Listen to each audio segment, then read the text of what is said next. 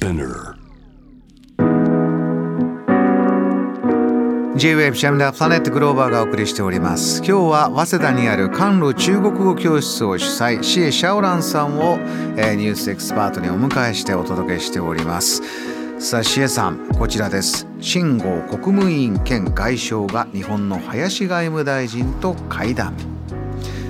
シエさんこのニュースまず注目すべきポイントはどこでしょうか？まあそうですね。まず、えー、と日本の外務大臣が中国に来ることがまず、まあ、最初のポイントだと思いますね。あのこれ実際に来られることがなかなかできなくてコロナで。で今回は、えー、と去年12月から、えー、とコロナが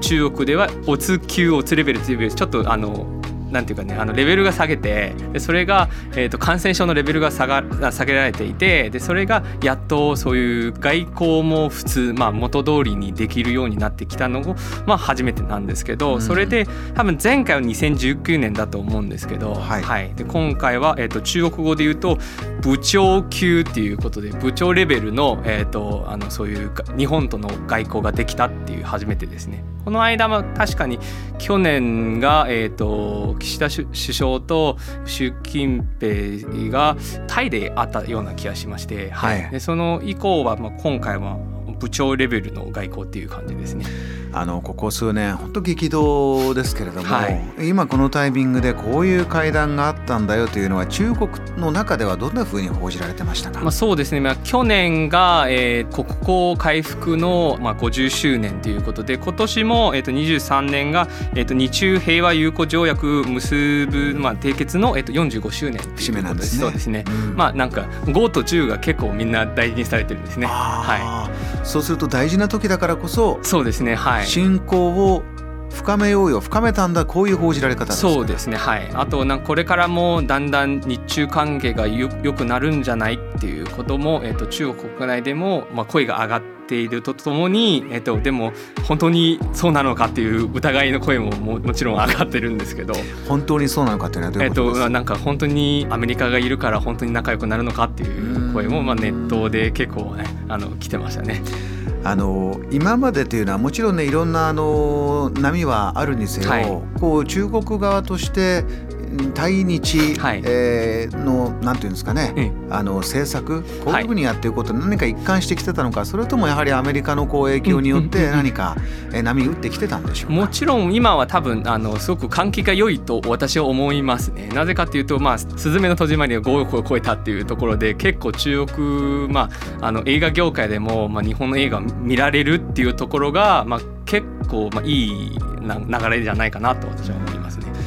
あの今回の、えー会談の中で、はい。えーいろいろな話もあったんですが林芳正大臣外務大臣の訪中に先立ってこう日中両国の国防省のですねはい。空海連絡機構に直通電話が設置されるんだと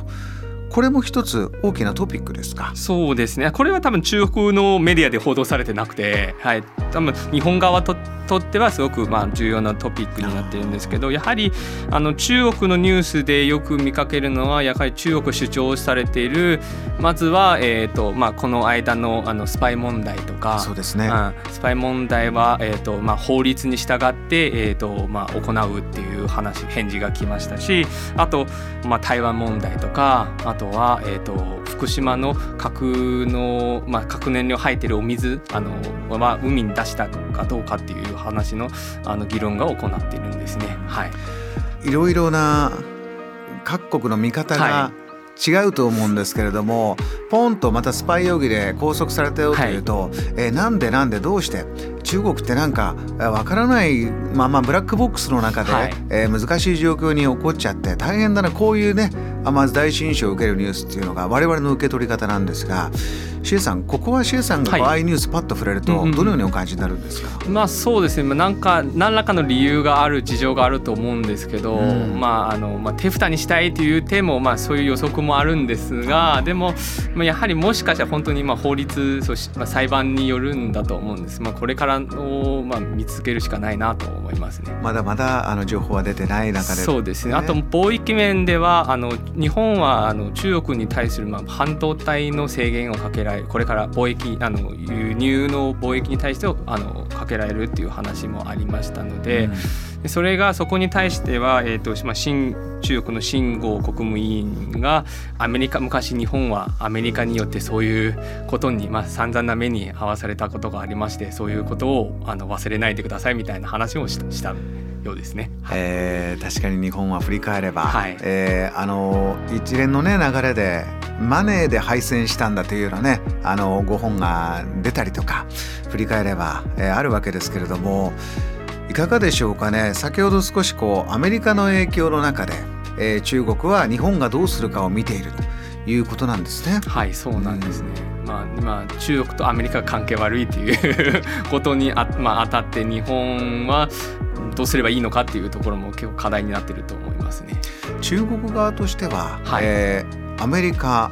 日本全く別のアプローチで外交するとこういう今後の方針になってくるんでしょうか？そうだろうね。あの個人的には多分ねあの、まあ、日中関係が良くなるとすごく私もありがたいなと思っているので。ですよね、はい、そうそうなんです。なのでまあ逆に、えっと、政治的面をさておいて民間の交流が盛んになっていることもそれでなんか良くなるのではないかとあの 信じたいと思います。そうか、はい、さんあのこう暮らしててね、はい、SNS とかでいろんな情報を拾ってくれてますけれどもこう大勢の方としてはこういうニュースに対して日本とどうにかうまく、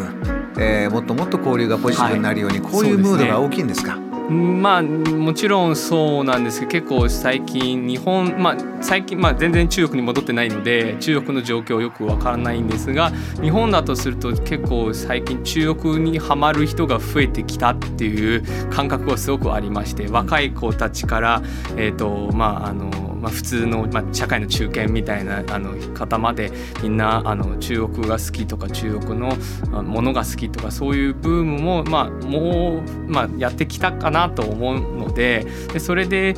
なんとかあの、まあ、もうちょっと良くなると,、えーとまあ、特に観光ですね。これからまあ旅行もしできたらすごくいいことになるんじゃないかなと思います。本当ですね、はい。えー、行きがどんどん増えてくる、えー、これからのタイミングでこういう大きな、えー、会談がありました。JAM The Planet